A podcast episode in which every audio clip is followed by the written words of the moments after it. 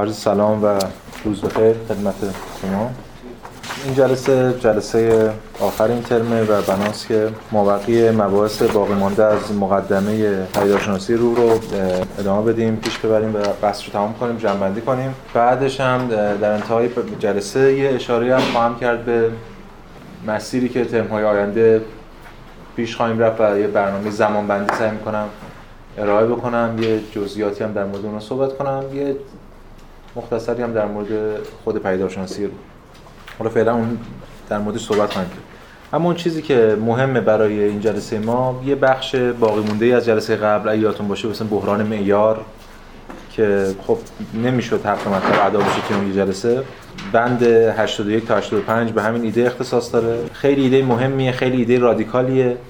در ابتدا این صحبت هگل مقدار پراکندگویی به نظر می‌رسه ولی در, در نهایت جمع میشه. و خیلی نکته مهمی اشاره می‌کنه هگل و بعد در نهایت یه بحثی در مورد معنای تجربه نزده اونم باز در موردش سری منابع هم ارجاع میدیم. به خود مقدمه پیدارشناسی رو هم ارجاع میدیم تا ببینیم که اون تجربه نزد هگل به چه معناست و خب چه ایده میشه از دل مفهوم تجربه استخراج کرد. اینم از برنامه‌ای که توی این جلسه داریم. خب بحث بحران معیار یه بحث تاریخیه که ما همیشه وقتی از معیار صحبت می‌کنیم معیار یک چیز. برای هر آزمونی برای هر حکمی برای هر نظری ما نیازمند یه معیار. یعنی چیز رو می‌ذاریم معیار بر اساس اون معیار حکم میدیم و نظر میدیم در مورد چیزی یک چیز خوب است بد است درست است غلط است هر چیزی است. در خود فلسفه و تاریخ فلسفه ما همواره بحث معیار داشتیم. معیار همون چیزی که به پشتوانه اون صحبت می‌کنیم در مورد اینکه چیزی درست است یا غلط است. بهش می‌گفتیم معیار صدق یادتون باشه. یعنی معیار صدق توی چه روکردی چگونه است و هر فیلسوفی یه رویکرد خاص خودش رو داشت به معیار صدق. ولی به طور کلی حالا با یه اغمازی ما کل رویکرد حاکم بر فلسفه تاریخ فلسفه رو در طول حالا هزاران سال فلسفه رئالیستی رو می‌گفتیم یک معیار صدق مشخص داره. اونم چی بود؟ بله کارسپاندینگ یا مطابقت. یعنی یک معیاری وجود داشت برای ما یعنی یک ابژه‌ای وجود داشت یه تصوری از این ابژه است. ما میگیم این تصور ما بر خود ابژه مطابق باشه این میشه حقیقت. معیار ما در واقع خود ابژه بود و مطابقت با ابژه معیار ست مطابقت. حالا اینجا بحث رو هگل می‌خواد در این مورد مطرح کنه که چجوری میشه از این معیار گذر کرد. تناقضات معیار چیه؟ چجوری از این معیار گذر می‌کنه کانت؟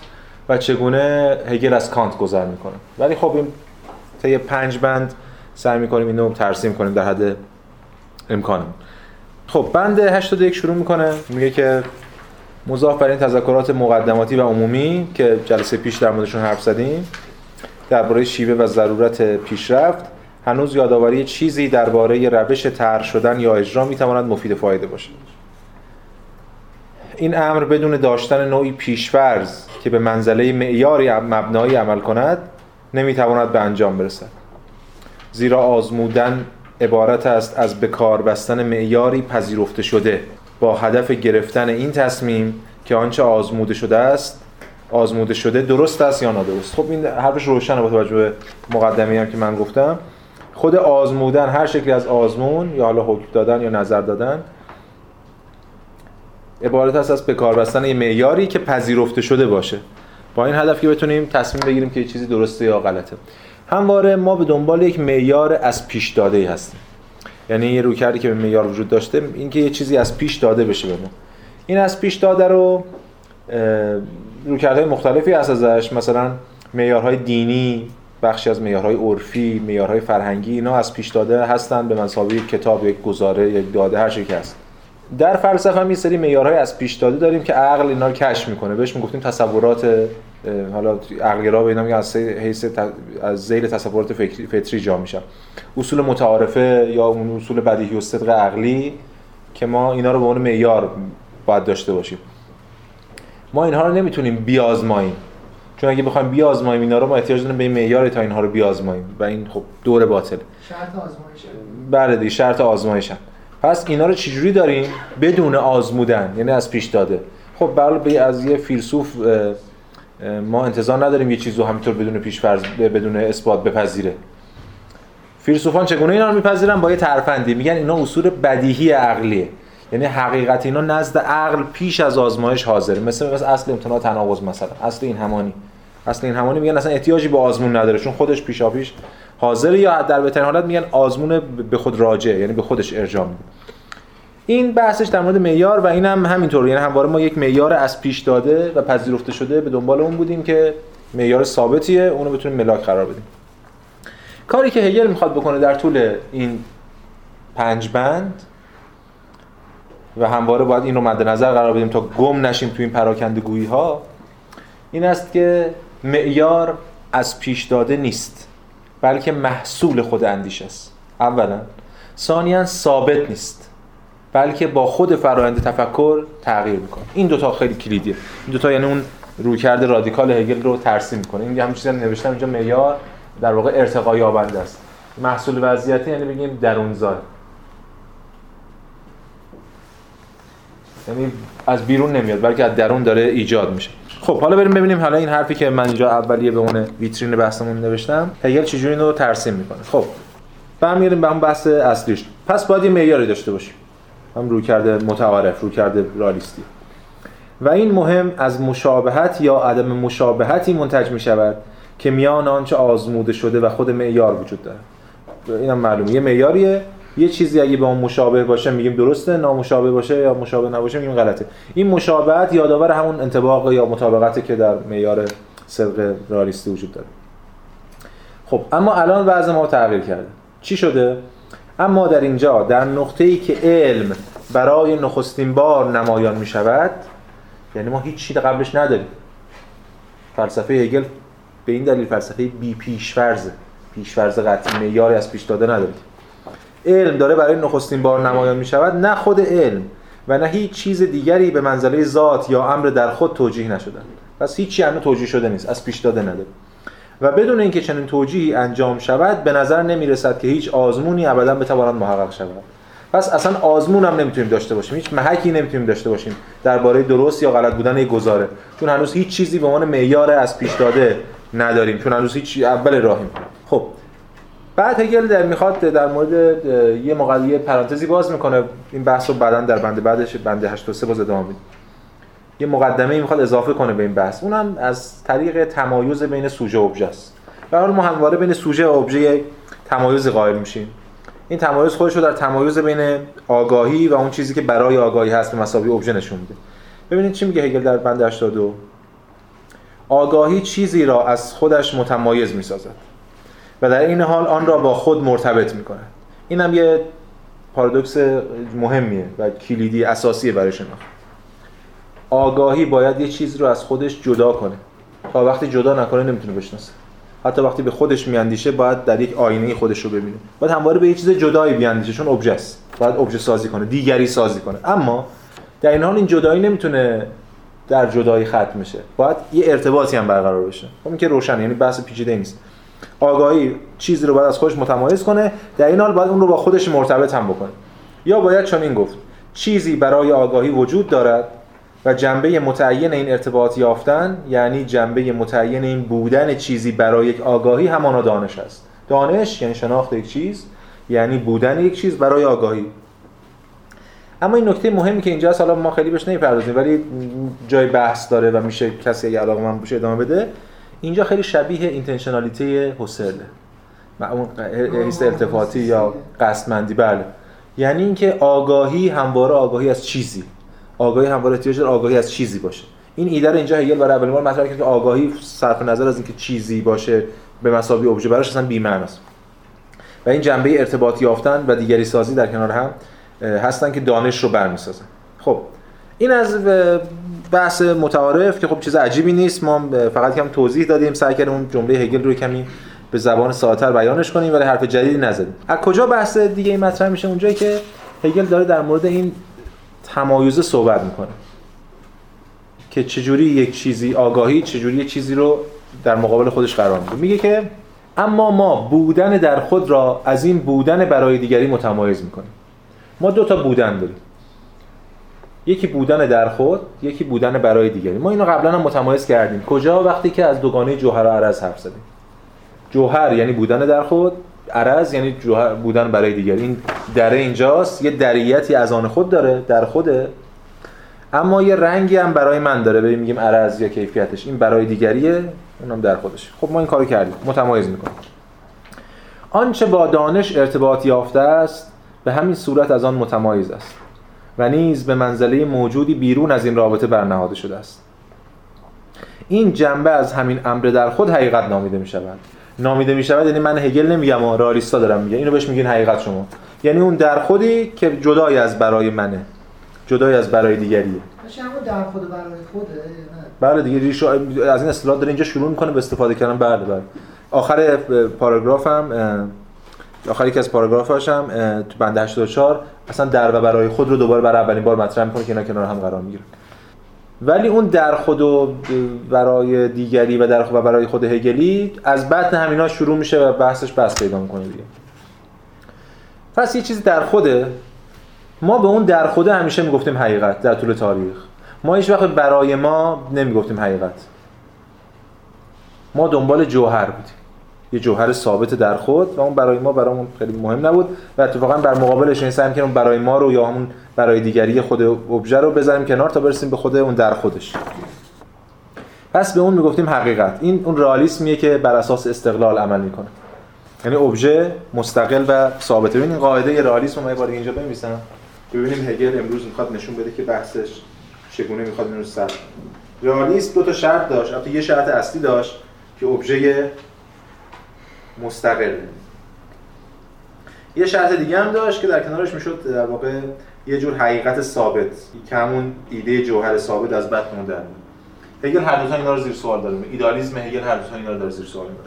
همین که این حقیقت دیگه ثابت نیست در حال شدنه و همین که این ابژه دیگه مستقل نیست. این ابژه خودش بر ساخته آگاهی. حالا امروز قرار در مورد این صحبت کنیم. یعنی بنیان‌های رئالیسم رو داره نقد می‌کنه. خب این که حقیقتا چه چیزی در این تعینات می‌تواند باشد؟ دیگر در اینجا موضوع بحث ما نیست. زیرا موضوع, موضوع ما دانش پدیداری است. یعنی هگل میگه این که اون در خود خودش چیه به ما دیگه ربطی نداره. این حرف کانت هم هست. نومن دیگه به ما ربطی نداره.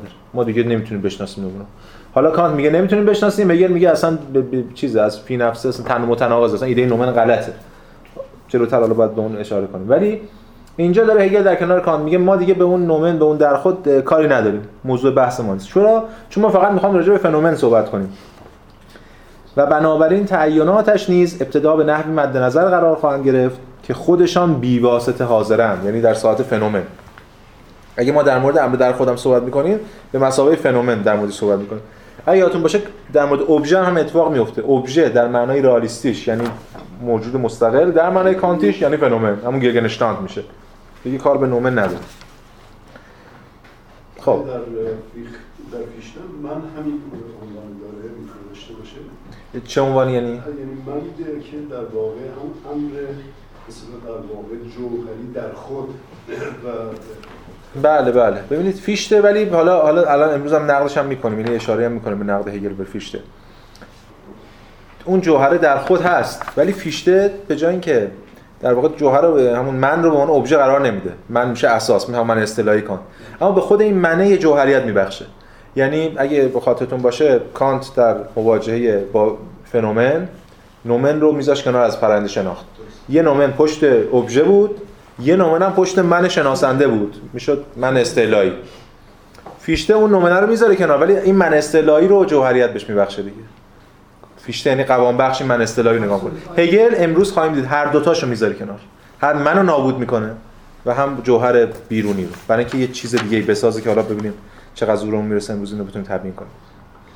خب این که حقیقتا چه چیزی در این تعینات می‌تواند باشد در به صورت در خود رفتی به ما نداره. ما با فنومن سر کار داریم. علاوه بر این شیوه ای که این تعینات درک شدند در حقیقت همان شیوه ای است که خودشان را حاضر ساختند. یعنی تعین اونجوری درک شده اون که در ساعت فنومنال اومده بر من حاضر شده. پس این در واقع هگل اینجا یک گامی برداشته و همکن در کنار کانت ایستاده. یعنی در واقع ما امروز نشون خواهیم داد دیگه.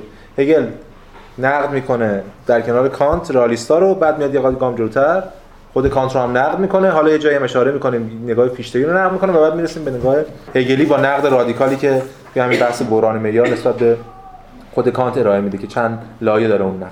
خب پس این موقع این پرانتزی که من گفتم تو بند 82 هگل مطرح کرده در کنار اون بحثی که تو بند 81 مطرح کرده بود ما رو وارد اون یعنی پاسخ هگلی رو یا پاسخ ما رو نسبت به این مسئله ارائه میده. اونم اینه که در واقع اینجا حرکت درونی خود مفهوم داره اتفاق میفته. اولا همونجا اشاره کرد هیچ معیار بیرونی مستقلی وجود نداره و ثانیا اینجا نشون داد که هیچ تمایز جوهری بین آگاهی و یه چیز در خودی نیست.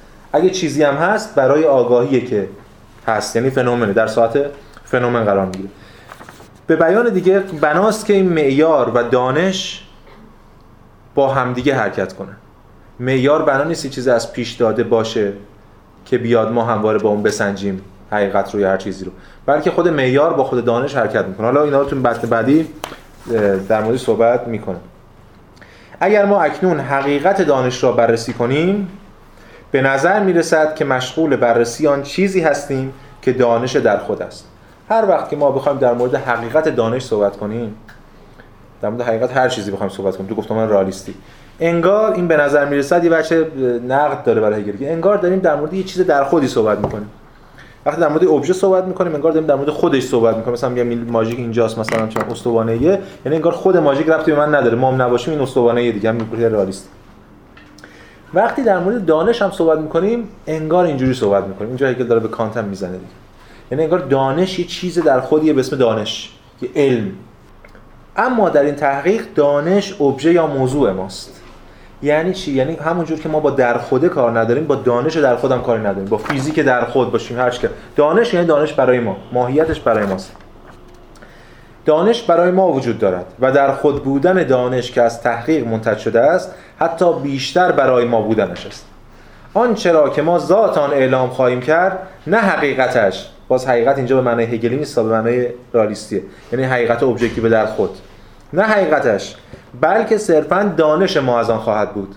یعنی چیزی وقتی از ابژه حرف می‌زنیم یا از دانش یا هر چیزی نه یه چیز مستقل بلکه منظور دانش ما از اون یا ارتباطش با ماست. خب. این ذات یعنی معیاری که در بطن ما جای خواهد گرفت و آنچه بنا بود با این معیار مقایسه شود که بنا بود بر اساس همین مقایسه درباره آن تصمیم گرفته شود ضرورتا نباید اعتبار خود معیار را تصدیق کنند. این خیلی نکته رادیکالیه دیگه. استفاده از معیار در یک مقایسه به معنای تصدیق اعتبار معیار نیست. این یه حرف عجیبی. شما معیار رو استفاده می‌کنید. اگه تصدیق نکنید اعتبارش که اصلا نمی‌تونید تو آزمون ازش استفاده کنید. به این شرط ما می‌تونیم از این معیار استفاده کنیم که بهش اتکا کنیم. وگرنه دیگه اصلا معیاری در کار نخواهد بود. همونجوری که هگل تو همون بند 82 که آخر بند 82 گفته گفته اصلا آزمون ناممکن خواهد بود من اما اینجا هگل میگه ما می‌تونیم از معیار استفاده کنیم بدون پیشفرض بدون اینکه معیار از پیش داده باشه به یه شرط. به شرطی که خود معیار رو در فرآیند شناخت چکشکاریش کنیم. شناخت نه تنها شناخت ابژه بلکه در این حال نقد معیار هم هست. خب این خیلی رادیکاله دی یعنی رادیکاله که میگم در نیمه دوم قرن 20 همین حرفا در مورد علم زده شده مفصل. برای ما حرفای جدیدی نیست ولی نسبت به زمان خودش یعنی همون سالهای ابتدایی قرن 19 هم خیلی حرف پیشرویه که معیار استفاده از معیار به معنی تصدیق اعتبار معیار نیست. تصدیق اعتبار معیار یعنی معیار درسته همیشه. همچین چیزی نیست. ما یه معیار شروع می‌کنیم. از این معیار استفاده کردن. از چه معیار استفاده می‌کنیم؟ هر معیاری شما بگید. عقل عرفی چی میگه؟ از همون شروع می‌کنیم. هگل هم از یقین حسی شروع کرده. چرا؟ چون قراره در این نقد و پیشروی خود معیار هم نقد کنه و آگاهی هم نقد کنه و دانش و این معیار و دانش با هم حرکت می‌کنن. نه اینکه معیار ثابت باشه و دانش دائما خودش رو آویزون کنه به اون و بر اساس اون عمل کنه. به همین دلیل هگل اگه کسی بگه فلسفه هگل چگونه بدون پیشورزه ولی می‌تونه از معیار استفاده کنه با این فقط ملاحظه. که معیار بنا نیست حقیقت باشه یا درست باشه. معیار خودش هم در واقع کنار میره و نقد میشه و به پیش میره بعدش. این نکته خیلی کلیدیه. بفرمایید. خب اینجا یه اشاره می‌کنه که در خود بودن دانش که از تحقیق منتج شده است. بعدا فکر کنم دوباره از این استفاده می‌کنه. اینو من متوجه نمیشم. یعنی چی؟ در خود بودن دانش از تحقیق منتج ببینید این نکته خیلی مهم. یه موقع است ما میگیم یه امری در خوده. حالا فعلا در مورد ابژه صحبت کنیم. یه امری در خوده. بعد این امر در خود یه جوهر ثابتی داره مستقل از ما. این یه تجلی عرضی صفتی هر چیزی برای ما داره. یعنی این برای ما این فنومن شرچکست از خودش منتج شد هگل میگه برعکس. امر برای ما از در خود منتج نشده بلکه در خود بودنش از ما منتج شده. یعنی از تحقیق ما نوع مواجهه ما ما رو به اون در خود رسونده. در کانت هم همین رو داریم دیگه. کانت چجوری نمونه اثبات می‌کنه؟ نمونه از کجا اثبات می‌کنه؟ پیش‌فرض می‌گیره؟ نه. از تحقیق از مواجهه با فنومن اینو اثبات می‌کنه. منظورش اینه. یعنی اولویت بندی رو توی فرآیند شناخت تقدم تأخر رو برعکس می‌کنه چون از من شروع کرد. حالا جلوتر میشه دیگه استفاده کرده. باز ببینیم اونجا چی میگه در مورد اون صحبت می‌کنیم. اگه جایی رسیدیم در خب.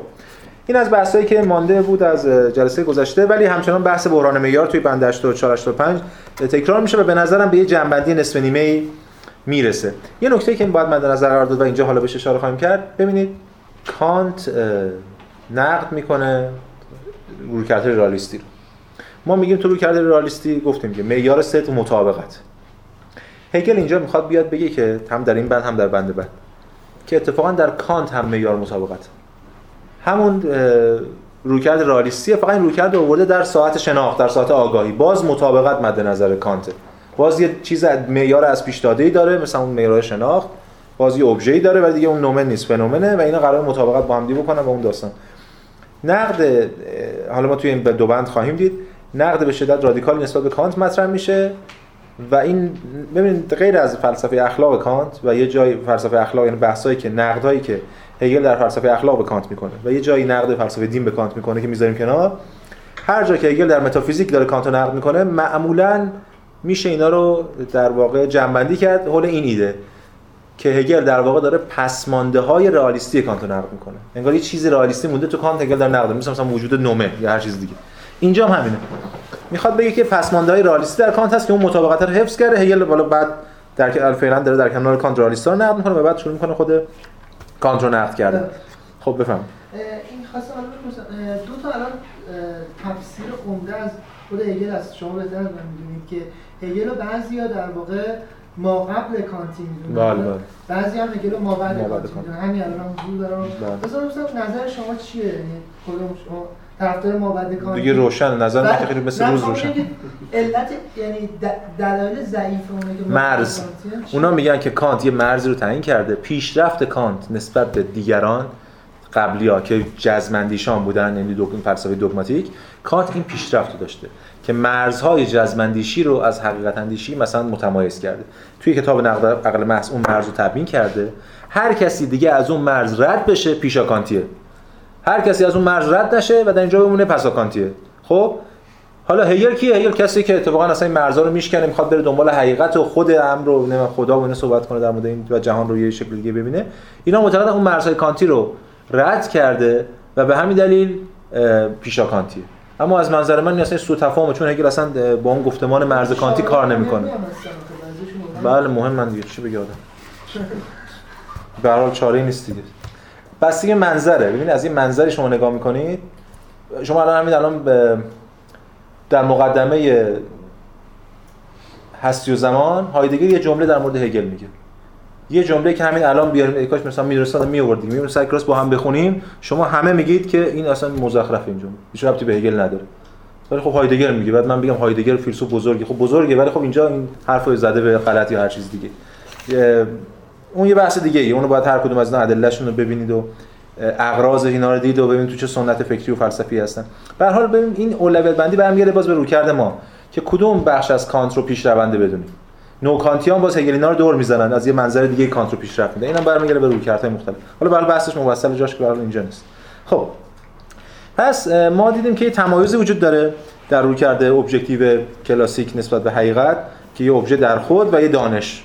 الان داره هگل می‌خواد بحث کنه در موردی که اینا هر دوتا اومدن درون دانش. در کانت هم همینجوریه دیگه. هر دوتا اومدن درون من. یعنی اون فنومن هم درون منه. چون فنومن من دارم می‌سازم. مکان و زمان بهش میدم و فلان اون در خودم که اصلا دیگه کاری بهش نداره.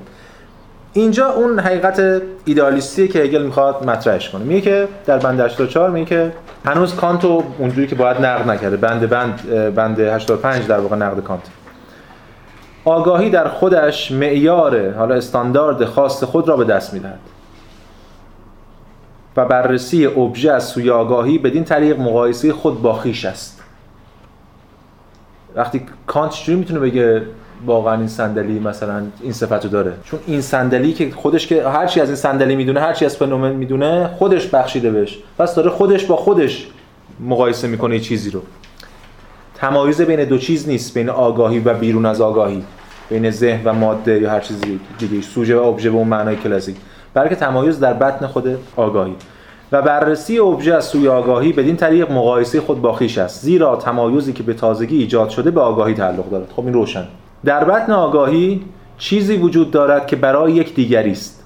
می‌خواد بگه توی حالا من جلوترش می‌خونم الان. تو خود آگاهی این خود و دیگری اونجا اتفاق میفته. یعنی تو خود آگاهی یه چیزی برای خود یه چیزی برای دیگری. به بیان دیگر آگاهی واجد تعیین یافتگی دقایق دانش در خود است. در این حال این دیگری در نظرش صرفا برای این آگاهی نیست بلکه همچنین بیرون از این رابطه نیز است. به بیان دیگر این دیگری در خودش وجود دارد. به منزله دقیقه حقیقت وجود دارد. دقیقه حقیقت که میگه یعنی همون در خودی که قبلا گفتیم توی رئالیستا بود. حقیقت یعنی در خودی چیز ابجکتیو مستقل که در خوده اینجا میگه این در خوده دیگه در خود نیست. در خود برای آگاهیه انگار. یعنی ما یک بر... یک آگاهی داریم و یک در خود برای آگاهی که باز توی خود آگاهی.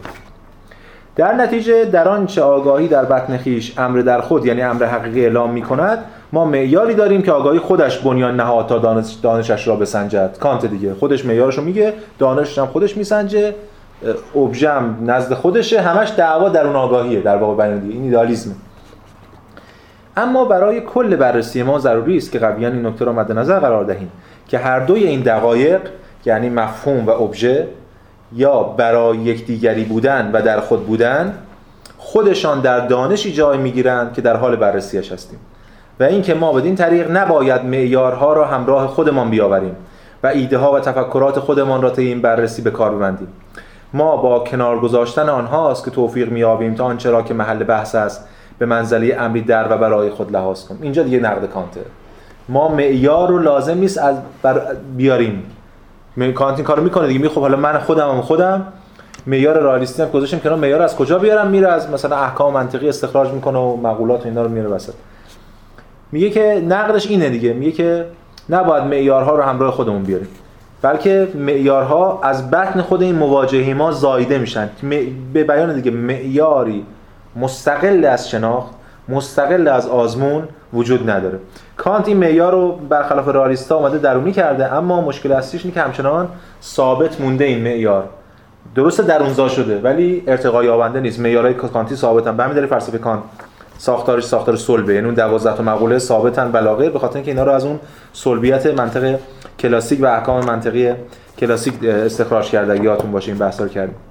خب پس دیگه به دیگه به در خود رئالیستی مستقل اصلا دسترسی وجود نداره کاربش نداریم. هر دو تا اینا درون خود آگاهی هن و درون آگاهی این اتفاقات میفته.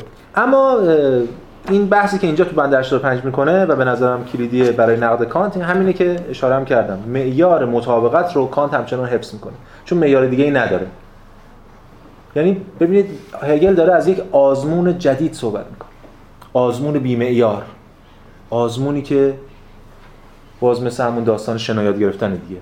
یعنی شما از پیش یک شناختی از شناد ندارید که بخوام برید توی آب. بلکه رفتن تو این و دست و پا زدن خودش معیار هم ایجاد می‌کنه. خود آزمون با معیار رو از در بطن خودش ایجاد می‌کنه بدون خودم توضیح حالا بزنیم برسیم بهش.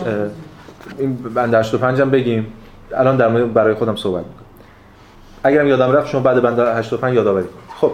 اما نه تنها بنا به این وضعیت که مفهوم و ابژه معیار و آنچه با معیار باید آزموده شود همین که در خود آگاهی حاضرند حاضرند افزودن هر چیزی برای ما زائد خواهد بود نه تنها به این دلیل که اینجوریه اینا هر دوتاشون در اون آگاهی هم پس ما چیزی به این قرار نیست اضافه کنیم به اسم معیار این که همون تکرار حرفای بنده 84 بلکه حالا حرف جدیدش اینه.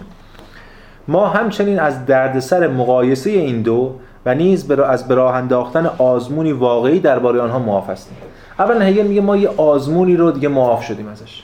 و شر یه آزمونی که همواره تاریخ فلسفه از ما می‌خواست اونم آزمون صدق معیاره و همچنین آزمون صدق وجه objective اون ابژه ماست. به چه معنا؟ این این دو تا آزمون هر دو تا آزمونایی که همواره شکاکان از ما خواستن انجام بدیم. همواره میمدن می‌گفتن آقا از کجا معلوم معیار درست است؟ اینم قبول ندارم. کی میگه آ مساوی آ مثلا؟ یکی دیگه هم میگه کجا معلوم؟ حالا همین حرفایی که به ابژه اطلاق کردی به خود امر در خود یا جهان خارجی وارده.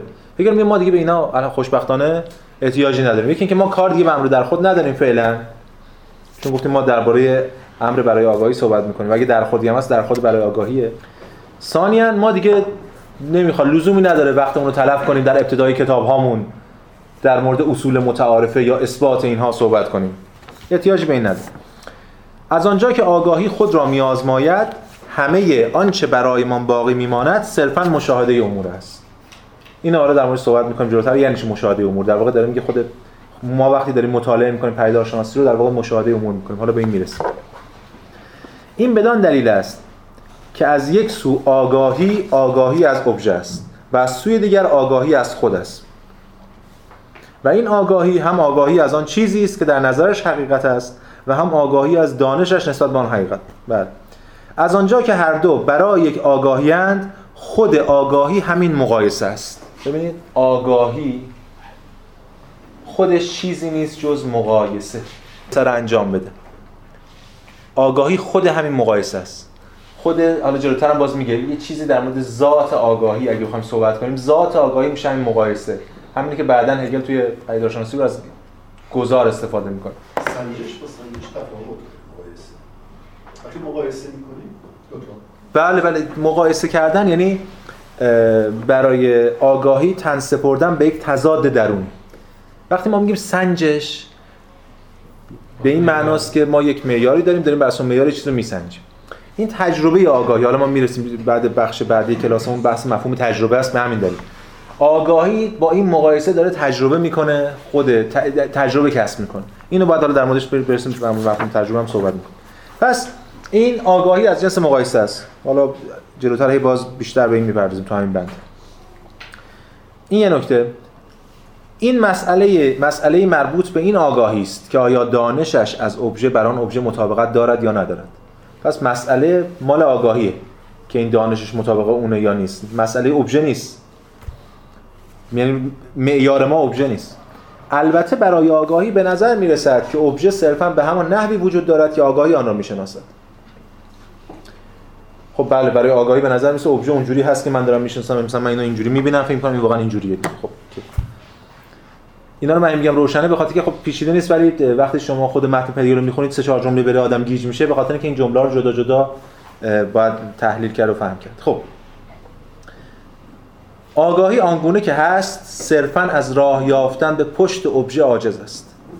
به بیان دیگر نمی‌تواند ابژه را نه آنگونه که برای آگاهی است بلکه آنگونه که در خود است دریابد. و بدین طریق آگاهی همچنین ظاهرا از محک زدن واقعی دانشش به وسیله ابژه عاجز است. اما دقیقا به این دلیل که خود آگاهی دارای دانشی از ابژه است این تمایز پیشاپیش حاضر است تو خود آگاهی دیگه. یعنی چیزی در نظرش در خود است. اما دقیقه دیگر دانش یعنی ابژه بودن برای آگاهی است. همون چیزه یه چیزه. یک وجهش در خود یه وجهش برای آگاهیه. آزمون بر همین تمایز مبتنی است. بر همین تمایز مبتنی است که خود اکنون در دست است. دیگه الان تمایز در دسته. قبلا تمایز در دست نبود الان تمایز در ذات آگاهی بس در چنگ آگاهی. تمایز دو طرفی داره که قبلا در چنگ آگاهی نبود. یعنی ابژه‌ای بود که هیچ وقت به ما دستش دست ما بهش نمی‌رسید همیشه به فنومن ها می‌رسید. الان همه اینا در خود آگاهی حاضر شده.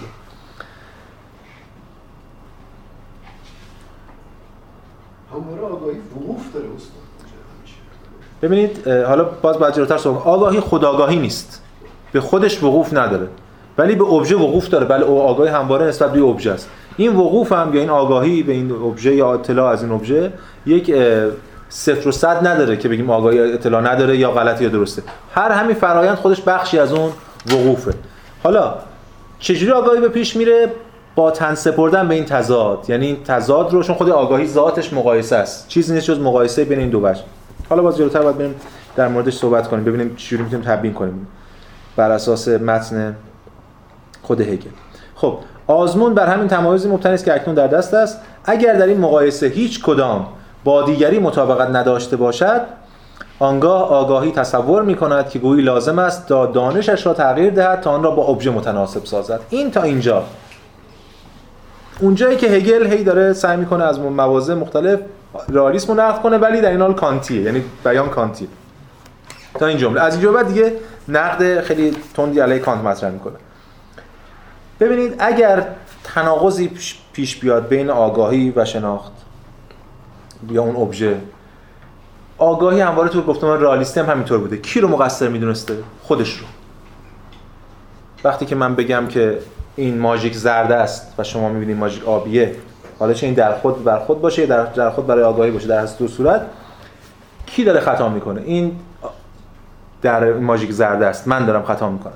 باید چیکار کنم؟ باید درستش کنم. یعنی چی؟ یعنی بگم ماژیک آبیست. چون معیار همچنان اینجاست. حالا در گفتمان رالیستی اون بیرون بود در گفتمان کانتی باز اینجاست. باز معیار فنومن دیگه چون کانت می‌خواد در علم داشته باشه فور پس اینو میگه که اگر مطابقت اتفاق نیفتاد آگاهی تصور می‌کند که لازم است دانشش را تغییر دهد تا با ابژه متناسب سازد. تا اینجا کانتی. اما از اینجا بعد حالا این ادامه بند که خب خیلی نقد رادیکالی میشه من توضیح میدم و بعد میخونمش. این است که ایگل میگه اصلا اینجوری نیست. یک لنگرگاهی حتی خود ابژه حتی خود ابژه برای ما هم در کار نیست. خود شناخت ما حرکتش در واقع داره خود ابژه رو هم تغییر میده. این خیلی مهمه. یعنی ابژه چیز از پیش داده نیست تو این فرآیند ثابت باشه. حالا چه رئالیستی بگیم اونجاست چه کانتی بگیم مکان زمان رو ما دادیم بهش اینجاست. خود این شکل شیوه اطلاق ما که تو کانت درک نمیشه چون مکان و زمان همین چیز صلبه این خودش با خود فرآیند شناخت تغییر می‌کنه. یعنی آگاهی خود ابژهش رو هم تغییر میده. در این فرآیند در این آزمون. میشه پیشینی کانتی که بود تو فلسفه کانتو هگل نقد نداره دیگه. بله اون پیشینی نداره. بله. پیشینی نداره که توی حوزه معرفت که دیدیم اصلا نداره. حتی وقتی از ابژه از ابجکتیویته صحبت می‌کنه بازم یه چیز از پیش داده نیست. خود این در حال شدنه. حتی این برمیره به همون حرکت جوهری اینا که قبلا صحبت کردیم چون اینا رو می‌دونیم دیگه الان خیلی پیچیده نیست بریم.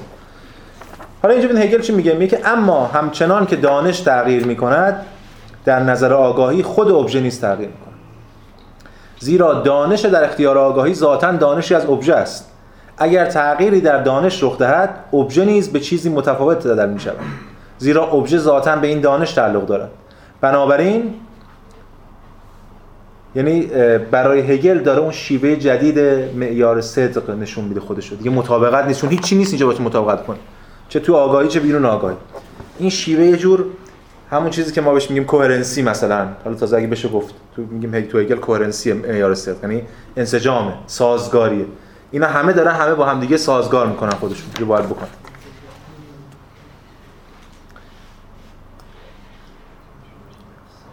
بنابراین آنچه برای آگاهی رخ می‌دهد این است که آنچه دقت کنید آنچه برای آگاهی رخ می‌دهد این است که آنچه سابقا در نظرش در خود بود دیگر در خود نیست. به بیان دیگر آن چیز صرفا برای آگاهی به نحوی در خود وجود داشت. در نتیجه آگاهی در خود ابژه این را در میابد که دانشش از ابژه با آن مطابقت ندارد زیرا خود ابژه باقی نمیماند یا تاب نمیآورد. یعنی خود ابژه چیز ثابتی نیست. چیزی نیست که بخواد باقی چرا؟ چون خود ابژه با این فرایند داره حرکت می‌کنه. پس این لنگرگاه یا سنگر سفتی وجود نداره که ما بهش تکیه کنیم. به بیان دیگر زمانی که آنچه معیار آزمون بود بنا بود ببخشید آنچه معیار آزمون بنا بود معیارش باشد در خود در آزمون ناکام میماند این معیار تغییر می‌کند. و آزمون نه صرفا آزمون دانش بلکه همچنین آزمون معیار دانش نیست. است خب این خیلی حرف پیش روی نسبت اون زمان دید. این تعبیر دقیق تره همون حرفی که در واقع توی بند بندهای قبلی زده بود در مورد اینکه خود آزمون هم توی بند آخر بند 83 که ضرورتا نباید اعتبار خود معیار رو تصدیق کند که اون موقع برای ما خوب حرف بود اینجا تبیین میشه. چرا؟ چون این آزمون آزمون خود معیار هم هست. چون ما معیار از پیش داده قطعی که نداریم. این پس نقد خیلی خب رادیکال هگل به کانت هم سن... کل سنت رئالیستی و هم خود کانت رو هم نقد می‌کنه با اون رویکردهایی که داره. این از بحث ما در مورد بحران معیار که بحث خیلی جدیه در تاریخ اندیشه. ولی این بحث و این مقدمات ما رو قرار وارد کنه به بخش انتهای مقدمه که به یه معنا شاید همین مقدمه معطوف به اونه برای این داستان. خب من چی قرار بگم برای آه برای خود. ببینید حالا با توجه به تمام درکی که اینجا داریم. من یه بار در خود برای خود و فکر خود شما هم شاید پرسیده باشین پای تخته چیز اولیه نوشتم الان با این دانشی که داریم خب می‌تونیم عمیق‌تر روش صحبت کنیم.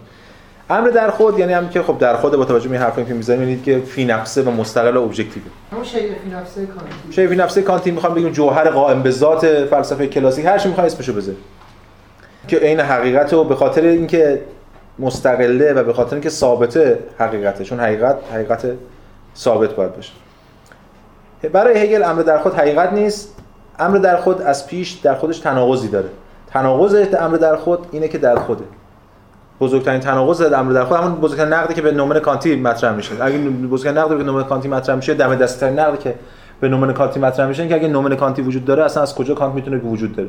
اگه کانت می‌دونه که این وجود داره پس اصلا دیگه نومن نیست دیگه در خود نیست دیگه بچی هم به برای خود داره دیگه.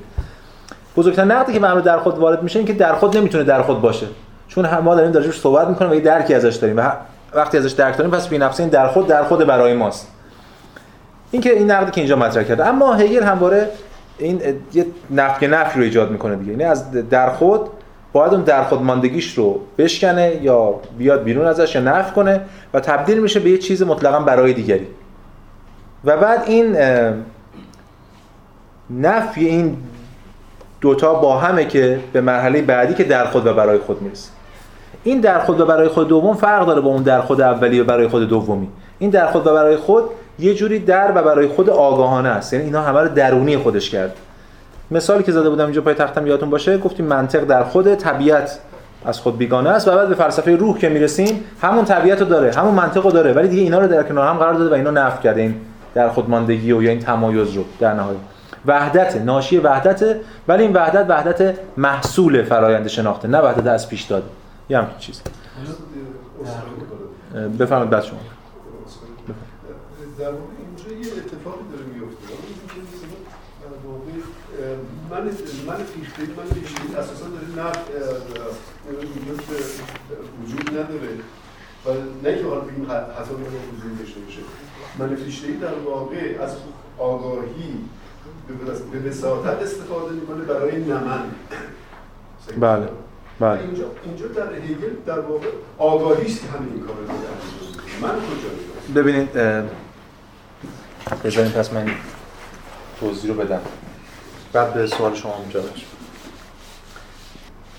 ببین اینجا اتفاقی داره میفته من الان اینو از همون جلسه پیشم چون بحث کردم بودیم الان دیگه دقیق‌تر ترسیمش کنیم. ببینید یه سگانه وجود داشت یادتون باشه جلسه پیش که بهش می‌گفتیم آگاهی شناخت و درخود این آگاهی در واقع همون سوژه است. شناخت می‌شد ابزار یادتون باشه و در خودم که میشه همون ابژه ابژه کلاسیک. این تو گفتمان رئالیستی یه مرحله این گفتمان پیشرفت می‌کنه. که امروز هم در موردش حرف زدیم. وارد گفتمان کانتی میشه. در گفتمان کانتی هم باز ما اینا رو داریم. آگاهی که در واقع سوژه است و پشتش یه نومنی هم داره هم من استعدایی ایناست که الان باش کار نداریم. شناخته که باز هم حالت ابزاری داره در کانت که هفته پیش یادتون باشه هگل نقد می‌کرد ابزار کانتی رو شناخت مثلا ابزار در کانت. و یکی هم باز این در خوده اما این در خود دیگه مثل اون در خود است در خود برای آگاهی شده که الان هم اشاره کرده هگل. که میشه فنومن. اینجا همون جوهر بود. یا اگه بخوایم به زبان کانتی بگیم میشه نومن. اینجا میشه فنومن برای کانت. یعنی ابژه برای کانت فنومنه. بله هم Gegenstand فنومن یعنی در ساحت فنومن به همین دلیل ما توی همین استدلال منم برای دفاع از اینکه در کتاب نقد عقل از ترجمه فارسی ما هم Gegenstand و هم Objekt رو گذاشتیم Gegenstand به خاطر کانت همیشه با این سر کار داره. یعنی گذاشتیم هر دو ابژه گذاشتیم به خاطر کانت با این سر کار. دوتا نیست برای کانت. خب این در گفتمان کانتی اما گام به گام داریم پیش میریم. الان هگل داره اینو میگه. میگه آقا اینا جدا نیستن از هم. یه چیزی به اسم آگاهی وجود داره. این آگاهی در بطن خودش در خود رو داره و همچنین در بطن خودش شناخت رو داره. اینا دارن رو همدیگه دائما تاثیر می‌ذارن. هیچ از پیش داده نیستن. اما این آگاهی واجد یک جوهریتیه. یک منی هست گویی این گفتمان اگه بگیم این کانته این گفتمان فیشته یعنی یه منیه در این من داره اتفاق میفته. حالا این من می‌تونه تبدیل بشه به یک من من مطلق مثلا بگیریم می‌تونه تبدیل بشه به البته من خیلی با دارم میگم میشه بحث کردم. تبدیل میشه به من و نامن. یعنی اون چیزی که بیرون من مثلا. هر این آگاهی داره این دو تا رو می‌سازه. و در اینا داره اینا رو بین اینا نسبت برقرار می‌کنه این تایپ با فیشته ولی اتفاقی که میفته با هگل این است که این تمایز حتی بین من مطلق و این دوتا رفع میشه. چون اینجا فیشته به این معنی یک جوهریتی بخشیده که هگل اونم می‌زنه. یعنی یک گام کان تونست این نومن رو حذف کنه ولی یه نومنی اون پشت مون به اسم من استعلایی که در فیشته میمونه و جوهریت پیدا می‌کنه مثل من مطلق. هگل اون رو هم می‌خواد بزنه. یعنی همونجور که پشت پدیدار هیچی نیست پشت من هم هیچی نیست. این معنی چیه؟ امروز الان بیشتر در مورد صحبت خواهیم کرد که با نقل قولای خود هگل سعی می‌کنیم بحث رو پیش ببریم. خب یک نفر شما سوال داشتم. این فرایند در خود و تبلیغش برای خود دوباره در فرایند بعدیش به شکل در خود در میاد؟ یعنی این پروسه بله بله. بله بله. یعنی اینکه حتی میگم باز باید یکم باز بریم جلوتر در مورد این بیشتر صحبت کنیم در مورد خود این اصطلاح. ولی بله این در خود و برای خود میشه و, و, خود این در خود و برای خود رو به مسابقه در خود می‌فهمه و باز دوباره نقد میشه میره محلی بعد نقد میشه میره محلی. بله. خب ببینید بفهم که نوعی میشه گفتش که برای هگل هم یه امر داده شده هستش دیگه. بله بله. در نظر بگیریم امر داده شده کانتی یه جورایی حاصله بین هلالین گذاشتنه که اون به ما داده میشه بعد اون به صورت نومنه حالا. ولی توی هگل اون امر داده شده جنبه فرهنگی داره تاریخی و فرهنگی داره. ما از اونجا آغاز می‌کنیم و اتفاقا بعدش قرار اون حقیقت رو بسازیم. بله در بله. خدا رو به دست بله بله. ببینید شما اگه بگین امر داده شده به مسابقه یک پیشفرض قطعی که بخوایم روش بنا کنیم اندیشمون رو به صورت ایجابی نیست. بله. ولی امر داده شده بله هست دیگه. حالا اگه خیلی رو مفهوم تجربه که حرف می‌زنه اصلا همینه. تجربه یعنی پیشفرضش امر داده شده است. اگه امر داده شده, داده شده نباشه که جهان توهم فرد میشه دیگه. اون که هیچ همین چی رو هوا. اینجا حالا همینو می‌خواد بگه سوال متوجه نشدم. چی شده؟ نه این این اصطلاح هوسرلیه دیگه. اون اپوخه که می‌کنه. یعنی جهان رو انگار انگار جهان رو فرض می‌کنه که نیست کاری بهش نداریم. در مورد خود اون چیزی که داده میشه به ما صحبت می‌کنه حسل جهان رو اپوخه می‌کنه در بین الهلاله این قرار میده به قول کانت هم چون اصلا هوسرل این پروژهش کانتی کاملا. بله دیگه این کانت این پروژهش هوسرلی کاملا بله. به میشه نشون داد که دکارت کانت هوسرل تو یه خط هم به این معنا که چون دکارت هم کارو می‌کنه دیگه با شک اول که همه چیزو در شک روشیش هم بین الهلالین قرار دادنه به قول ترجمه شما البته. خب.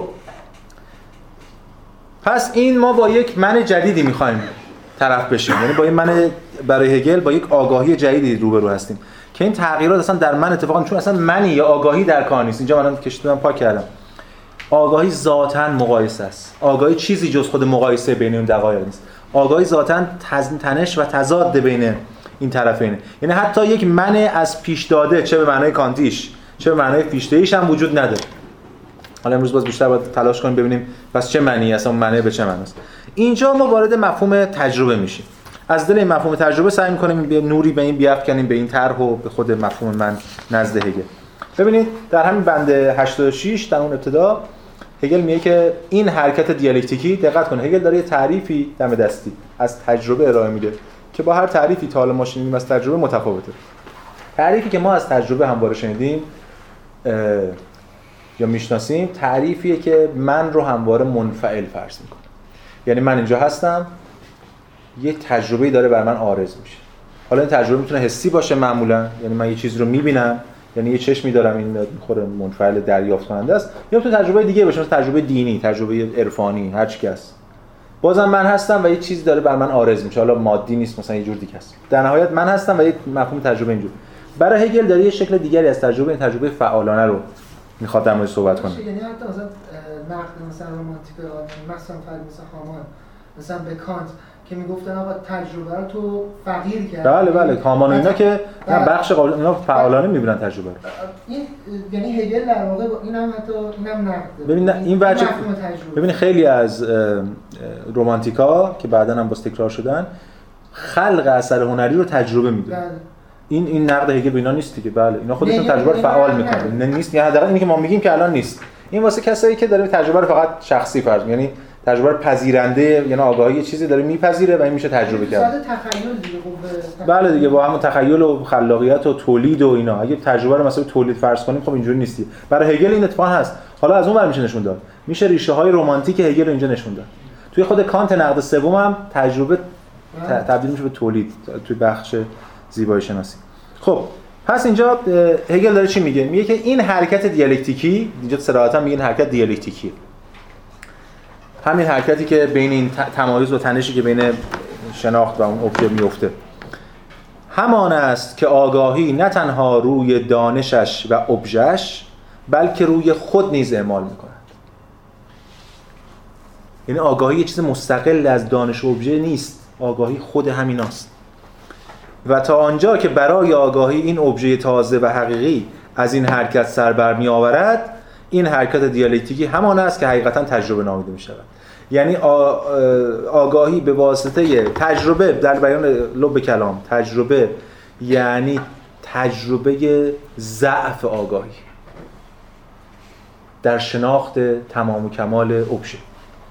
وقتی با این ضعف مواجه میشه معیار رو باید تغییر بده. اما در این حال خود ابژه هم باید تغییر کنه. چون ابژه در ابژه ابژه آگاهی دیگه. وقتی آگاهی تغییر می‌کنه ابژه هم تغییر می‌کنه و خود آگاهی هم چیزی نیست جز همین تغییر که داره در نسبت با اینا.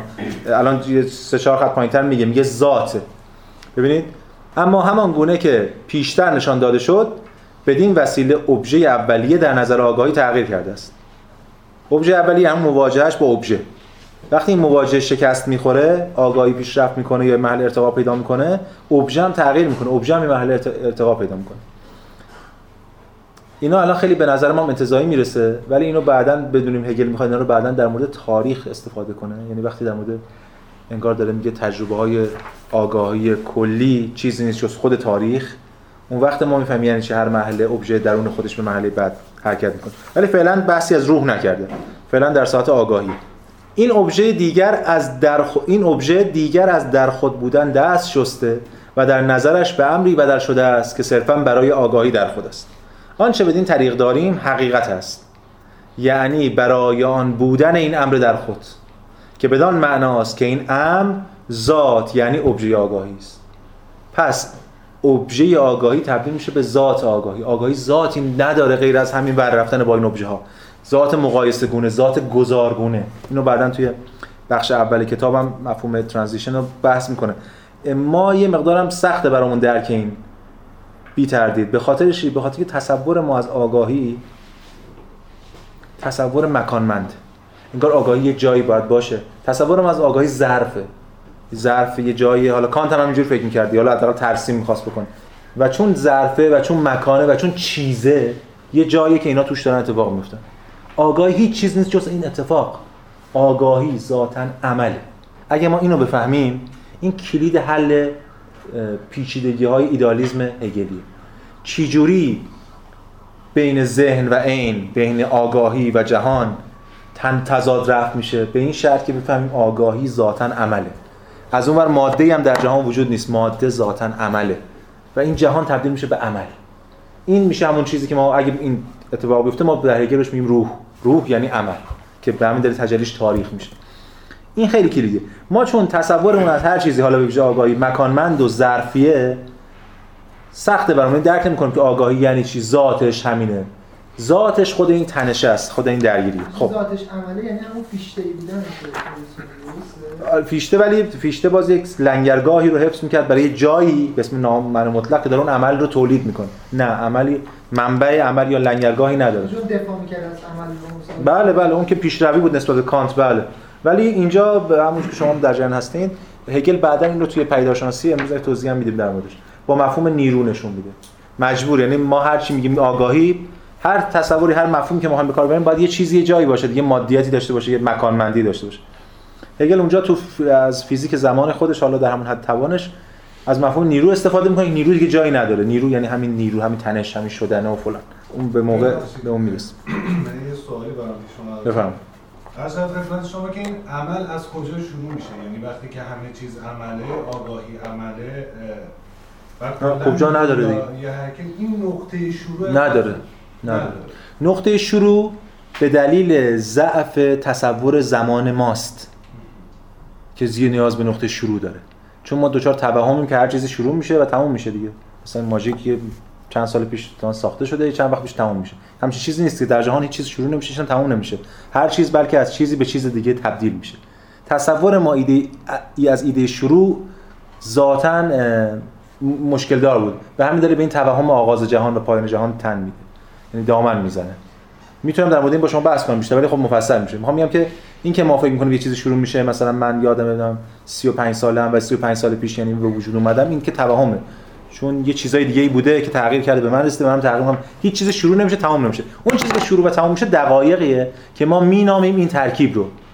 اون حالا در حد اینکه انسان می‌فهمه می‌تونیم ما الان بنامیمش. هگل هم تاریخی ما میده دایناسورها رو که نمیگه تاریخ انسانی در حد توان خودش میگه. ولی آغاز و پایان به معنای زم مفهوم زمان خطی نداریم توی هگل یعنی برای هگل جوری میشه. ما آخر این جلسه 5 دقیقه در مورد مفهوم زمان هم کمی حرف می‌زنم. برای اینکه پیداشناسی بتونم تو صحبت کنم در موردش. خب. این ابژه تازه در بردارنده بطلان ابژه اولیه است و این همان است که تجربه درباره آن آموخته است. پس تجربه یعنی بطلان یعنی نفی. یعنی یه تجربه یه درکی که این درک خودش چیز جدا نیست از خود ابژه که تغییر می‌کنه و ابژه هم تغییر میده. یعنی جهان هم تغییر میده همراه با درک خودش که در حال حرکت و شدن دائمی تمام این دقایق. این خیلی نکته کلیدی از خود مفهوم تجربه. از طرف دیگه تجربه اصلا دیگه بیرونی نیست. دیگه از بیرون چیزی نمی‌گیره به اون معنی که قبلا دیدیم منفعل باشه. بلکه تجربه در واقع تجربه درونیه. من یه نقل قولی از این بود بخونم. که البته بحث مفصلی کرده این بود اینجا درباره تجربه یا همون ارفارونگ تو هگل که می‌دونی تو کانت هم ارفارونگ خیلی مهم بوده دیگه. توی نقد عقل محض. ولی اینجا یک رویکرد درونزا و حرکت درونی پیدا کرده میگه که تجربه به این معنا متفاوت با معنای عادیان است که از, از این لحاظ که آگاهی عدم کفایت یکی از صورتهای خود را کشف می‌کند. و به صورت بعدی پیش می‌رود تجربه یعنی شناخت کشف نقصان. وقتی یه فردی تجربه می‌کنه ما توی مفهوم دیگه از تجربه هم داریم دیگه. وقتی یه طرف مجربه به این معناست که یعنی تجربه داره یعنی نقصان خودش کشف کرده و قوی تر کرده خودش. این مفهوم پیشرونده توی تجربه اینجا در خود هگل هم هست. توی یکی از جلسات صحبت کردیم. بله بله بله بله بله. بله. اون در واقع بیان دیگه اون چیزی که تو هگل ثابته همین حرکته. و ولی یک روندی داره این حرکته که میشه از درش بهش گفت قانون حرکت. اونم دیالکتیکه. آره ولی در مورد خود مفهوم قانون تو هگل استفاده نمی‌کنه. قانون هم رد می‌کنه. بعدا خواهیم. این پیشروی نه حالا این پیشروی این تمایزی که داشتم می‌گفتم. این پیشروی نه با مواجهه با ابژه دیگر در تجربه خودش بلکه با تجربه کردن عدم انسجام درونی بین خود و تصورش از آن ابژه. یعنی درونی کل این مواجهه و دگرگونی آن تصور به ابژه بعدیش انجام میشه این خیلی نکته مهمیه که تجربه برای هگل درونی. حالا این تجربه هی ما داریم تصور می‌کنیم برای اینکه بفهمیم دیگه. میگیم تجربه درونی بله یعنی این تجربه که من می‌کنم درونی من یه تجربه درونی دارم. ولی در نهایت حواسمون باید باشه به اون نکته که حواسمون به این نکته مهم باشه که در نهایت همه این حرفا تجربه که اون کله است. چون دیگه بیرونی نداره اون کل که ما همه توشیم که تاریخ رو رقم می‌زنه. دو بند دیگه هم به اون یه اشاره خواهد کرد و از این گفتمان مبتنی بر آگاهی فردی انگار خارج خواهد شد. پس هر تجربه در واقع منفی تجربه نفی من این همین جمله معروف هگل که ما حتما تا خوندیم و شنیدیم به همین اشاره داره. ببینید در بند 87 اولش که میگه در این شهر از سیر تجربه دقیقه وجود دارد که در آن این شهر مطابق با آنچه عرفا از تجربه درک میشه به نظر نمی‌رسد. همین جایی که میگه آقا اون تجربه که شما میگین من اونو نمیگم. بعد این جمله معروف رو میگه. از این نظرگاه ابژه تازه خود را حاصل وارونه ساختن خود آگاهی نشان میده تجربه یعنی وارونه ساختن آگاهی نفی آگاهی. آگاهی نسبت به خودش آگاه میشه یعنی نسبت به ضعفش آگاه میشه و به همین دلیل این لباس رو میاندازه میره لباس بعدی رو میپوشه. این مواجهه رو میندازه میره مواجهه بعدی رو انجام میده و همین دلیل ابژهش تغییر می‌کنه و ارتقا پیدا می‌کنه. خب این پس تا اینجا آگاهی در واقع وارونگیه و این نفیه. قبل از که ادامه بدم بحث باز یه نقل قولی هم از فینلی بخونم. میگه که در مورد این دوتا آگاهی قدیم و جدید. میگه هگل با اشاره به شیوهی که در آن دیدگاه های قدیمیتر و خامتر از واقعیت مطلق در دیدگاه جدیدتر و متکاملتر گنجانده می‌شوند از واژه تجربه در مفهوم غریبی از پیدارشناسی استفاده می‌کنند. خب. گفته می شود که ابژه های دیدگاه جدیدتر تجربه دیدگاه های قدیمی تر هستند. یعنی هر مرحله ابژه بعدیش رو در خودش ایجاد می‌کنه. ابژه هر دیدگاه جدید تجربه دیدگاه های قدیمی تر یعنی اینجوری نیست که ابژه من میگم تغییر می‌کنه معنی نیست که یه چیزی به اسم ابژه از جلوی این داره تغییر می‌کنه. خود این تجربه ابژه میشه و تغییر می‌کنه. ما به واسطه داشتن این دیدگاه قدیمی تر است که می‌توانیم دیدگاه های جدیدتر را داشته باشیم. در نتیجه گفته می شود که ابژه های دیدگاه های جدیدتر تجربه ما از دیدگاه های قدیمی تر پس این خیلی نکته مهمه که این ابژه دیگه یواش یواش تو ذهن ما البته من امیدوارم یکی دو تا بندم بخونم این حرفامو جمع بندی کنم ذهن ما اتفاق بیفته. داره یواش تو ذهن ما این تمایزای بین ابژه و معنای کلاسیکش رفت میشه و اینکه تجربه خودش تبدیل میشه به تجربه ابژه خودش و دانش تبدیل میشه به خود موضوع آگاهی. این رفته رفته ما نزدیک می‌کنه به اون ایده که مد نظر هگل. اما یه اتفاق مهمی که میفته اینه که خود آگاهی اینا رو نمی‌دونه. خود آگاهی فقط یه چیزی رو تجربه می‌کنه و این تجربه براش کافی نیست. و مجبور رنج رو تجربه کنه رنج حاصل از وانهادن این مرحله و رفتن به مرحله بعدی. ولی نمی‌دونه چی شده. مثل می‌دونیم مثل چی؟ مثل اینکه حالا بلاز باز تاریخی بگیم. مثل یه مردمی که توی جامعه کاری کردن. مثلا نمی‌دونم انقلاب کردن.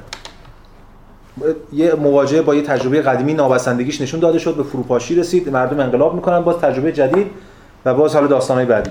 ولی این که واقعا چه اتفاقی افتاده تو این فرایند رو خود اون مردم نمی‌بینن. کی می‌بینه؟ شمایی که بالا وایسادی داری به تاریخ نگاه می‌کنی. ببینید هگل چی میگه؟ میگه در نتیجه قالب تازه ای از آگاهی نیز ظهور مییابد که ذات برایش چیزی متفاوت از آن چیزی است که ذات برای قبلی بود. همین شرایط است که کل سلسله قالب های آگاهی را به ضرورتشان هدایت می‌کنه اما خود همین ضرورت یعنی ظهور ابژه تازه است که خود را به آگاهی عرضه می‌کند. بیان که آگاهی بداند چگونه این اتفاق برایش افتاده است. خب پس کی می‌دونه؟ این اتفاق برای ما به تعبیری در پشت سر آگاهی اتفاق میفته برای ما این ما کی؟ ما یعنی کسایی که داریم کتاب پیداشانسی روحو می‌خونیم. ما این که داریم این داستان رو می‌بینیم این روند رو داریم می‌بینیم به آگاهی. برای ما اون اتفاق میفته ما ناظران پیداشناسی این نقل قول رو الان تمام می‌کنم بعد یه نقل قولی از استن می‌خونم که اینو توضیح داده به کفایت. برای آگاهی آنچه ظهور یافته است صرفا به منزله ابژه وجود داره آگاهی خودش هنوز اینو جدا تصور می‌کنه. اون که نمی‌دونه یکیه با ابژهش. در حالی که برای ما آنچه ظهور یافته است در این حال به منزله نوعی حرکت و شدن وجود داره. یعنی ما از بالا بالا که میگم یعنی از ساخته از به منزله مای ناظر پیداشناسی نگاه می‌کنیم یه حرکتی در تاریخ داره رخ میده که این آگاهی داره تجربه می‌کنه و تجربه می‌کنه و تجربه می‌کنه. ولی برای خود آگاهی تو هر مرحله به این حرکت که واقف نیست. تجربه اون لحظهش رو فقط تصور می‌کنه. مثل تفاوت اینکه شما یک چون یه فیلمی رو ببینید یا با یه عکسی مواجه بشین مثلا. اینجا استن نقل از استن بخونم من در حال. میشه با این حساب ضرورته؟ بله بله. بله هگل هم به ضرورت تاریخی قائل دیگه. همین حرفی که الان در مورد آگاهی زدیم به زودی تبدیل خواهد شد به روح و جهان و تاریخ و اینها. چون ذاتش آگاهی. اگه ما بفهمیم که آگاهی عمله اون وقت می‌تونیم این گذار رو درک کنیم. ببینید استن میگه که تو شرحش رو مقدمه که حالا شرح خوبیه. بخش مقدمش. مقدمش بهتر از پیش گفتاره هرچند آگاهی به صورتی در اون ماندگار بدین شیوه پیش خواهد رفت بی آنکه لازم باشد از بیرون او را تحریک کنیم آنچه برای بر آگاهی آشکار نیست آن است که رویکرد جدید او دقیقا تا چه میزان به تصور پیشینش مرتبط است. این نمی‌دونه مردم فردای انقلاب نمی‌دونن واقعا این کلمه هست چه تا چه میزان به قبلی. پیوند خورده روی کرده که مثلا بعد از این انقلاب علمی اتفاق میفته هنوز دقیقا نمی‌دونه چقدر ریشه داره در گذشته. دوچار توهم طرف تازه است در که ریشه‌اش در گذشته است. خب چنان که گفتیم از نظر هگل این تغییر در بردارنده بازبینی طرز فکر آگاهی نسبت به جهان است. آگاهی هرچند در پیدارشناسی متحول متحمل این تحولات می شود اما آگاه نیست که خود مکانیسمی است که آنها رو به پیش میراند. پس خود آگاهی هنوز نمی‌دونه. این منم که مکانیسمی هم که دارم اینا رو به پیش میرانم فقط دارم اونا رو می‌بینم. مثلا باز میشه تو سیاست اینو مثال زد ما خودمون نمی‌دونیم اون چیزی که داره سرمون میاد محصول خودمونه. فکر می‌کنیم مسائل دیگری بهش نگاه می‌کنیم اما آگاه نیست که خود مکانیسمی است که آنها رو به پیش می‌رود میرانند. در نتیجه اینجا تکون ابژه جدید خود را به آگاهی می نمایاند بیان که آگاهی دریابد که چنین چیزی چگونه اتفاق میفته اتفاقی که از نظر ما گویی در پس پشت آگاهی رخ میدن به نظر آگاهی چنین می‌رسد که فهم او از جهان بس مییابد چون جهان خود را به شیوه جدید بر او نماینده است. اون فکر می‌کنه که فهم این داره گسترش پیدا می‌کنه چون جهان داره خودشو به شیوه جدید نشون میده. اما از نظر ما در مقام ناظران پدیدار شناختی روشن است که تنها دلیل این امر آن بوده است که آگاهی شیوه تفکر خیش درباره جهان را خودش تغییر داده است. بدین معنا که این تحولات تحولات شناختی نه از سر تصادف به صورت خارجی بلکه به واسطه واژگونی خود آگاهی از سر ضرورت محقق شدن. پس اینجا این آگاهی خودش هنوز نمی‌دونه کی می‌تونه اینو بفهمه. وقتی تهش تمام این تضادها رو رفع کنه و برسه به خود آگاهی که این فعلا حالا جلوتر الان میگه که کجا این خود آگاهی اتفاق میفته اینم از اون روی کردی که در واقع هگل داره ترسیم می‌کنه برای اینکه نشون بده این مسیر چگونه است؟ برای خود اون تجربه های متکثره. برای ما ولی یک حرکت و روند شدن پیوستاریه که اتفاق میفته. خب حالا هگل جمله آخر مقدمه رو اینجوری تموم می‌کنه. در بند 88 به واسطه این ضرورت این راه به سوی علم خود پیشا پیش علم است و بر حسب محتوایش بدین طریق علم تجربه آگاهی است. اینجا هگل داره میگه این مسیر علم تجربه آگاهی است. ببینید کاری که ما داریم می‌کنیم یعنی در آگاهی داره می‌کنه تو این فرایند ما به عنوان ناظران پیدارشناسی شاهدیم که چه اتفاقی داره میفته رسالت ما از اولش هم گفته حرکت به سوی فهم ماجراهای چگونگی تغییرات آگاهی این حالا هم چیزی که من همطوری نوشتم برای اینکه همین حرفایی که زدیم دیگه. یعنی ما داریم من حرکت می‌کنیم همین هگل داره میگه ما رو سوق میده به که حرکت کنیم به سمت اینکه بفهمیم چی و ماجراهایی که چگونه داره آگاهی تغییر خب. حالا هگل چیکار می‌کنه؟ اولا فهم ماجراهای چگونگی فلان همون علم. می‌خوایم بفهمیم چی علم به یه چیزی. تغییرات آگاهی هم همونجور که دیدیم چیزی نیست. الان با توجه به درک ما چیزی نیست جز تجربه آگاهی. تغییرات آگاهی یعنی تجربه که آگاهی در سر میگذرونه پس ما وظیفمون اینه که در پیداشناسی می‌خوایم بریم به سمت علم تجربه آگاهی. اما خود هگل اینجا میگم این اقوالی که خوندم. به واسطه این ضرورت این راه به سوی علم خود پیشاپیش علم است.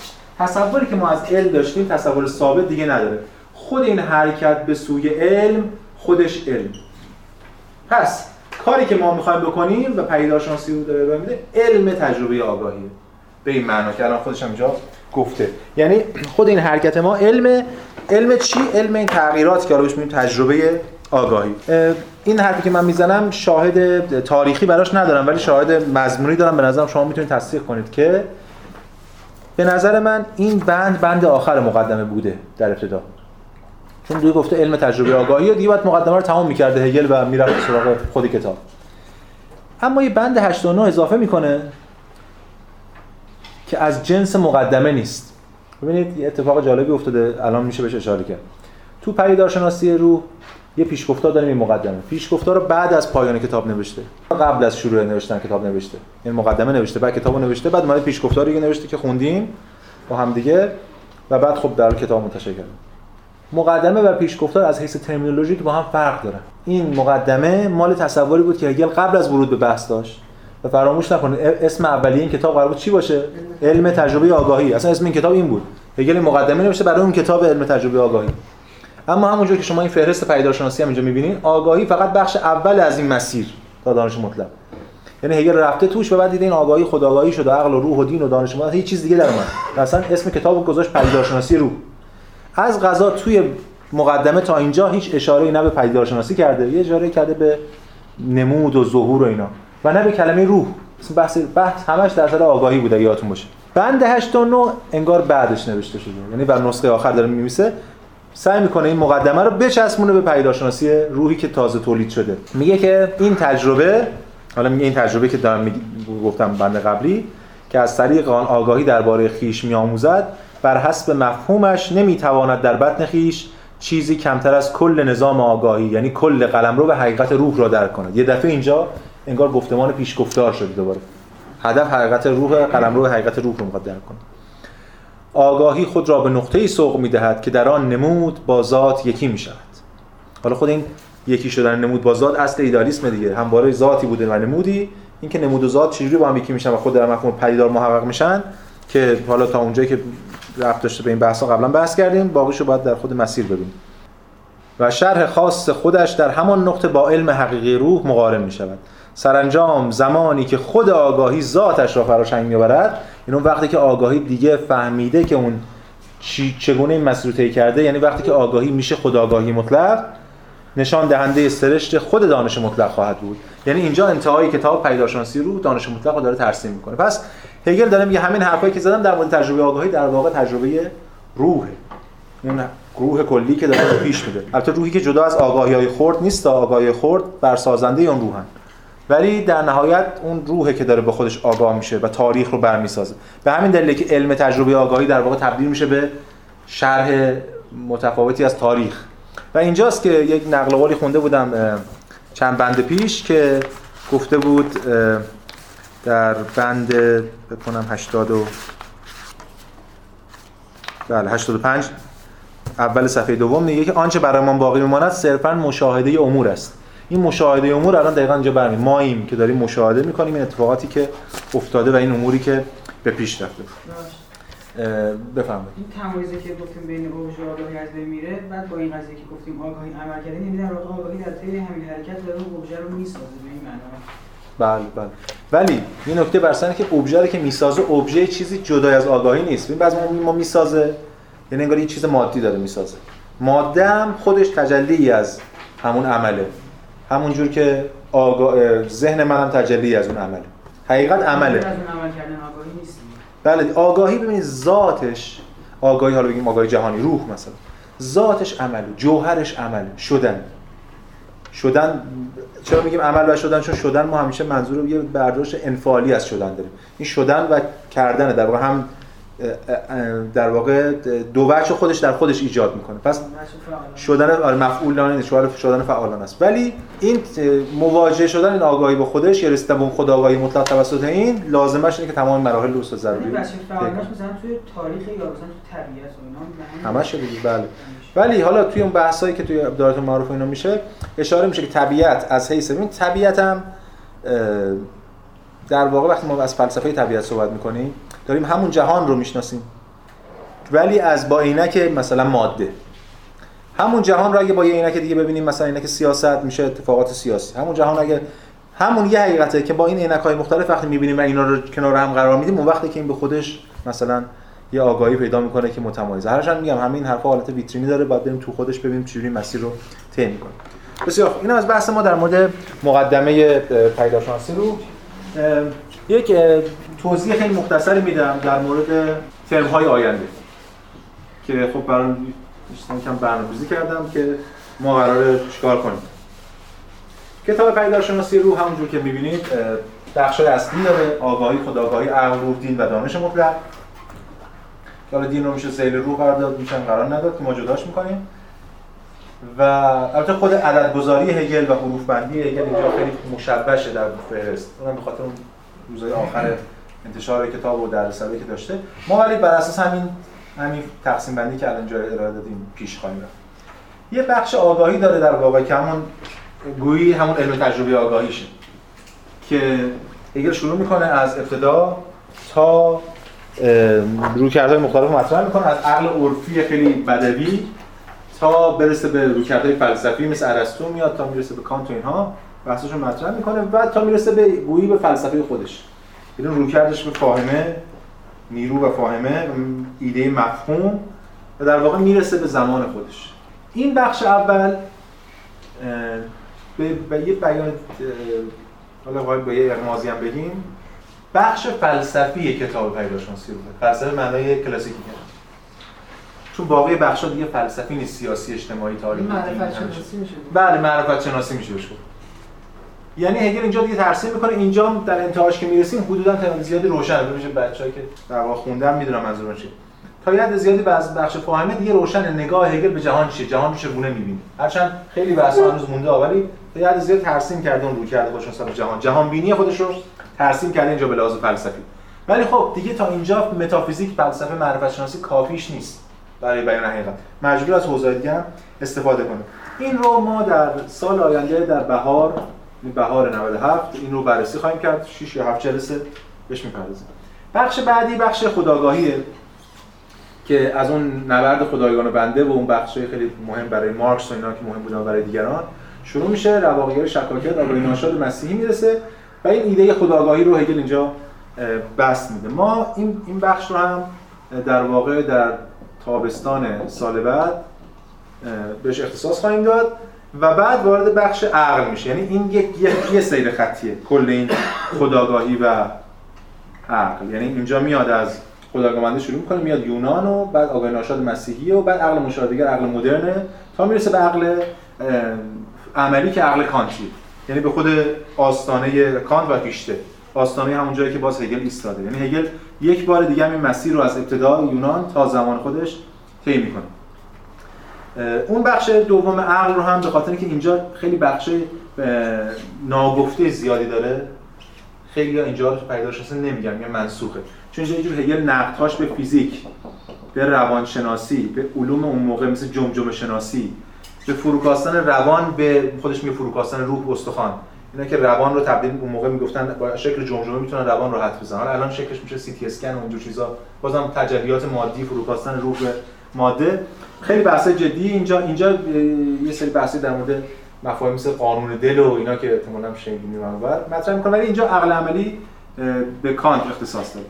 اینجا اینم یک فصل بهش اختصاص میدیم یعنی پاییز 97 و سعی می‌کنیم که در توانمون به ویژه اینجا که عقل عقل عملی کانتی مطرح میشه یه جوری در کنار این فلسفه اخلاق هگل هم بگیم. بخش بعدی که وارد روح میشه دیگه خب سطح بحث خب خیلی متفاوته. اینجا آگاهی بوده اینجا خداگاهی عقل اینجا دیگه از بالا نگاه می‌کنید دوباره برمیگرده به ابتدای تاریخ ابتدای یونان از بحث در واقع آنتیگونه که اون نبرد آنتیگونه و بحثش با کرون و اینها. در این اولی و بعد میره به دوران روم اون بحث حقوق نظام حقوقی در روم باستان اینها. و بعد میاد فرهنگ. اینجا در فرهنگ اون نبرد بین ایمان و روشنگریه که بعد این ستا ختم میشه به انقلاب کبیر فرانسه.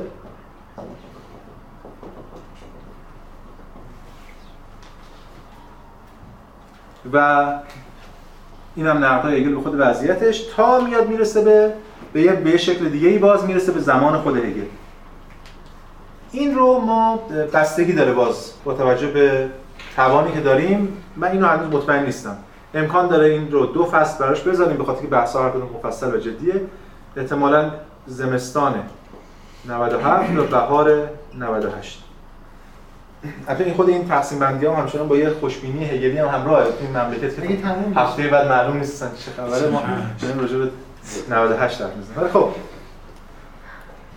این از اینجا و این بحثایی که اینجا مطرح میشه.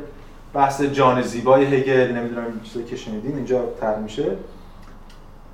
و در بخش دین هم باز هگل شروع می‌کنه از ابتدای دین که اینجا دین طبیعیه که از گاد از لایت یا خدا و مساوی نور شروع می‌کنه که در واقع زرتشته. و بعد می‌رسه به پرستش حیوان و اینا که ادیان هندی رو اشاره می‌کنه بعد مصر رو و بعد میاد می‌رسه به بتراش که آماده می‌کنه ما رو برای اینکه وارد ادیان یونانی بشیم که مجسمه سازی و بعد تراژدیا و سرودها و فلان اینا اسطوره یونانی. و بعد میاد وارد دین وحیانی یعنی مسیحیت میشه. که مسیح هم کاتولیسیسم اینا رو رفت می‌کنه می‌رسه به پروتستانتیسم. یعنی به بیان دقیقتر بازم هگل می‌رسه به زمان خودش. که اینم ما یک فصل براش اختصاص میدیم و به این بهانه مبدأ فلسفه دین هگل هم میگم اینجا همینطور اینجا هم سعی می‌کنم که فلسفه سیاسی هگل هم بگم. چون شاید فرصت نکنیم هیچ وقت ما عناصر فلسفه عقل بخونیم اینجا به اون کتاب اشاره می‌کنیم. یا فلسفه دین هگل چون اینجا فقط هگل اینجا توی این پیداشانسی رو نیست. توی دارتور معارف هم تو بخش آخرش باز به همینا اشاره می‌کنه با این تفاوت‌های در این سری درس گفتارهای فلسفه دینم. به اینا اشاره می‌کنه. ما سعی می‌کنیم فلسفه دین هگل هم و به ویژه و به ویژه برداشت هگل از مفهوم خدا رو تا اونجا که می‌تونیم زور اون برسیم ترسیم فلسفه مورش و زیبایی شناسیش هم میگی تو نه نمی‌رسم من کار من نیست. اشاره می‌کنه فقط به بحث هنر تو پیداشناسی نه کار من نیست. کار کسی که فلسفه هنر کار کرد. خب ولی اینو میگیم که دین هنری رو میگیم چگونه این به هم تبدیل میشن تو یونان. شما درس گفتار زیبایی شناسی داره اشاره نمی‌کنید. بله نه دیگه کار من نیست. اون از اندازه زورش حرف بزنه. خب بخش آخرم که دانش مطلقه. دانش مطلق خودش خیلی بخش کوتاهی. ما این دانش مطلق رو برخلاف کل این مسیر مثل پیشگفتار بند به بند خواهیم خوند دوباره. متن بسیار کوتاهی میشه. تو یه ترم اینو بند به بند خوند و همین کارو کرد. چون اینا دیگه این فرصت ها رو نخواهیم داشت. من متون منتخب براتون میفرستم ولی بعضی موقع بین اینا شاید چند بندم فاصله باشه. ببخشید دین رو نگفتید که تمام بله بسیار.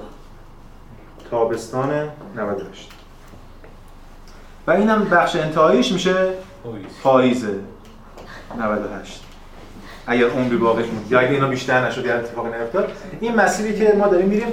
به هر حال به نظرم بعد از این داستان می‌تونیم یه تصور خیلی جامعی داشته باشیم از این مسیر. و خب کاری هم کردیم که نشده تا حالا اینجوری یعنی خیلی جامعی بخوایم بخونیم متن رو و بهش ارجاع بدیم و با خودمون نکنم تو ایران کلا بریم. شده باشه. نشده منحصر نشده. به فرد.